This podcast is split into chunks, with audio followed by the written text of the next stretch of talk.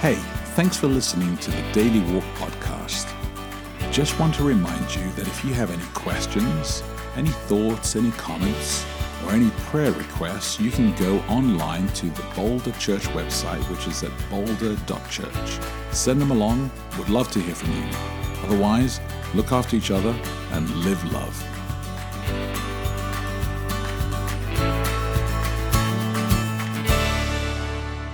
Good morning. It is Wednesday, May 22. Welcome to Daily Walk. I am Becky De Oliveira. And I'm Japhet De Oliveira, and it is the middle of the week, and uh, we are about to enter into this epic passage again, uh, Amos chapter 1 and 2. So let me pray for that. Heavenly Father, uh, bless us as we read this passage. Bless us as we reflect on it as well. Uh, give us your wisdom and your grace and understanding. In Jesus' name, amen. Amen. Okay, I'm going to apologize slightly in advance for my reading today. I'm reading Why? from the Complete Jewish Bible. You'll find out the CJB. And just glancing over it, I notice an abundance of apostrophes in the middle of words. And I am not always totally sure how to pronounce an apostrophe in the middle of a word between, Oh, like, my. say, two consonants. Oh my. So I'm going to do the I'm best looking I at it can. right now. Yeah, there's a number of apostrophes. And just, Why don't you know- every time you get to a word, you don't know, just go word? No, I'm not going to do No. that. I'm going to Yeah. make an attempt. See, I I have this thing when people phone us, the, you know, telemarketers, for instance, they'll do this. Is Mrs. D? And I think, you know what? I look at a word and I decide how I'm going to say it, and I commit. Now it might be wrong, but I'm not going to go. I'm going to say something. You know what I Uh-huh. mean? Okay. I, I Let's, want uh, to give them this lecture. I've given it to you instead.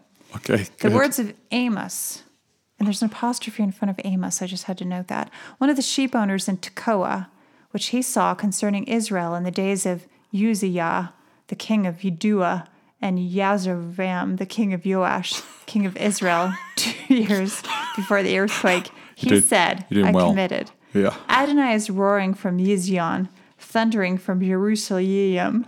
The shepherd's pastures will mourn, and Mount Carmel's summit will wither. Here's what Adonai says For Damasec's three crimes, no four, I will not reverse it because they threshed Gilad with an iron spiked threshing sledge. I will send fire to the house of Hazael, and it will consume the palaces of Ben Hadad. I will break the bars of Damasec's gates. I will cut off the inhabitants from Bit Bik at Even, and him who holds the scepter from Beit Eden. Then the people of Aram will go into exile in Kir, says Adonai. Here's what Adonai says For Azaz's three crimes, no four, I will not reverse it, because they exiled a whole population and handed them over to Edom. I will send fire to the wall of Azah, and it will consume its palaces. I will cut off the inhabitant from Ashdod, and him who holds the scepter from Ashkelon. I will turn my hand against Ekron, and the rest of the Pilishtim will perish, says Adonai, God. Here's what Adonai says For Zor's three crimes, no four, I will not reverse it, because they exiled a whole population to Edom, and do not remember the covenant with kinsmen. I will send fire to the wall of Zor, and it will consume its palaces. Here's what Adonai says For Edom's three crimes, no four, I will not reverse it, because the sword he pursued his kins- kinsmen and threw aside all pity, constantly nursing his anger, forever fomenting his fury. I will send fire on Teman, and it will consume the palaces of Botzrah. Here's what Adonai says For the people of Ammon's three crimes, no four, I will not reverse it, because they ripped apart pregnant women just to expand their territory. I will set fire to the wall of Rabbah, and it will consume its palaces amid shouts on the day of battle, amid a storm on the day of the whirlwind. Their king will go into exile, he and his princes together, says Adonai. Here's what Adonai says For Moab's three crimes, no four, I will not reverse it, because he burned the bones of the king of Edom, turning them into lime. I will send fire on Moab, and it will consume the palaces of Creot. Moab will die with turmoil and shouting, along with the sound of the shofar. I will cut off the judge from among them, and kill all his princes with him, says Adonai. Here's what Adonai says For Yehuda's three crimes, no four, I will not reverse it, because they rejected Adonai's Torah and haven't observed his laws, and their lies caused them to fall into error and live the way their ancestors did.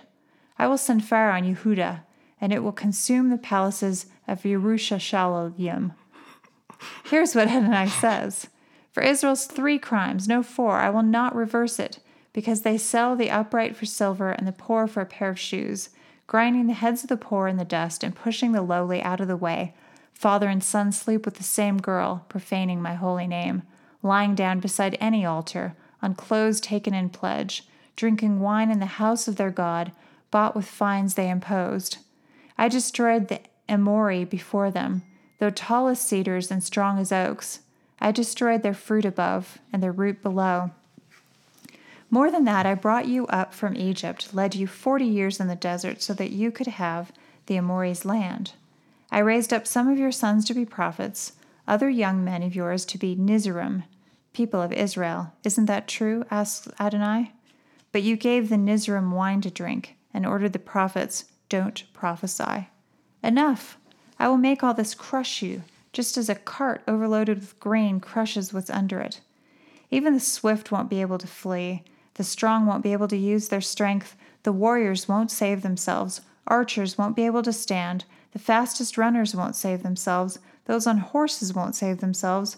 On that day, even the bravest warriors will throw off their weapons and flee, says Adonai.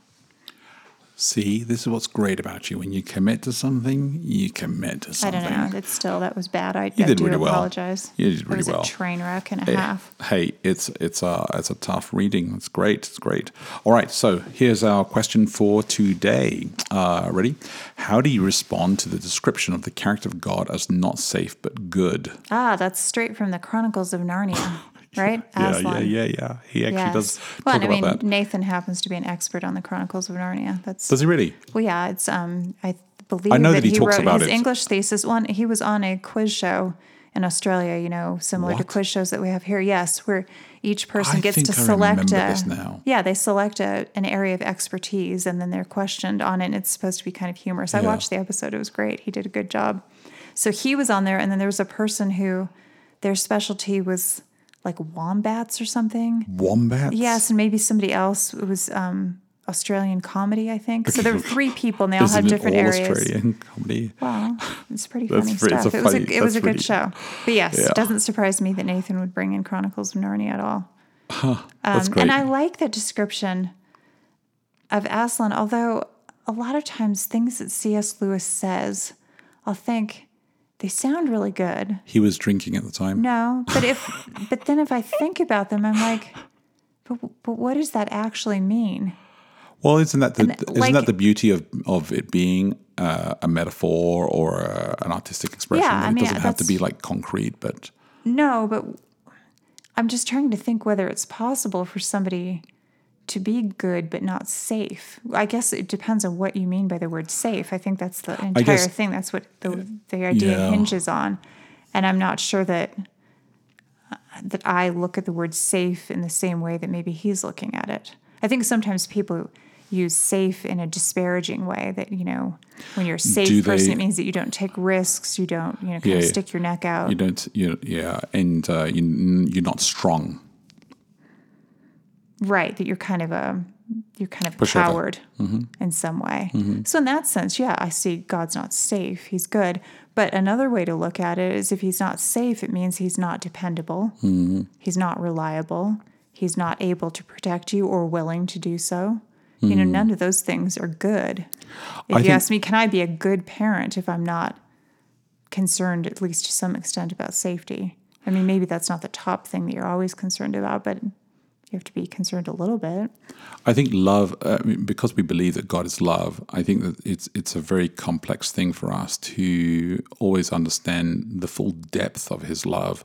And when we read a passage like this in Amos, uh, what we tend to forget is that we're reading like "Thus saith the Lord" as Amos is decreeing, right? But we forget to, what we tend to forget is that God is on the reverse side of this passage, just saying, I see your sins before. I see how you've broken promises. I see your enmity. I see how you take people into slavery. I see how you you persecute those who are weaker than you. I see all these injustices, and it is enough. And, and you are you are doing damage and hurting people. And I think that's a very complex thing for us to actually process. But unfortunately, our time is up. So I will repeat the question one more time. Um, how do you respond to description of the character of God as not safe but good? something definitely to wrestle through and think about. And uh, look after each other, live love, and we will connect tomorrow.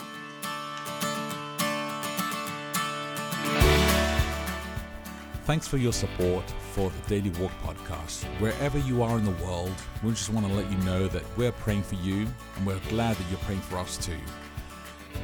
If you can help us out by giving online, then please go to boulder.church forward slash give and help this ministry actually make an effect on others as well.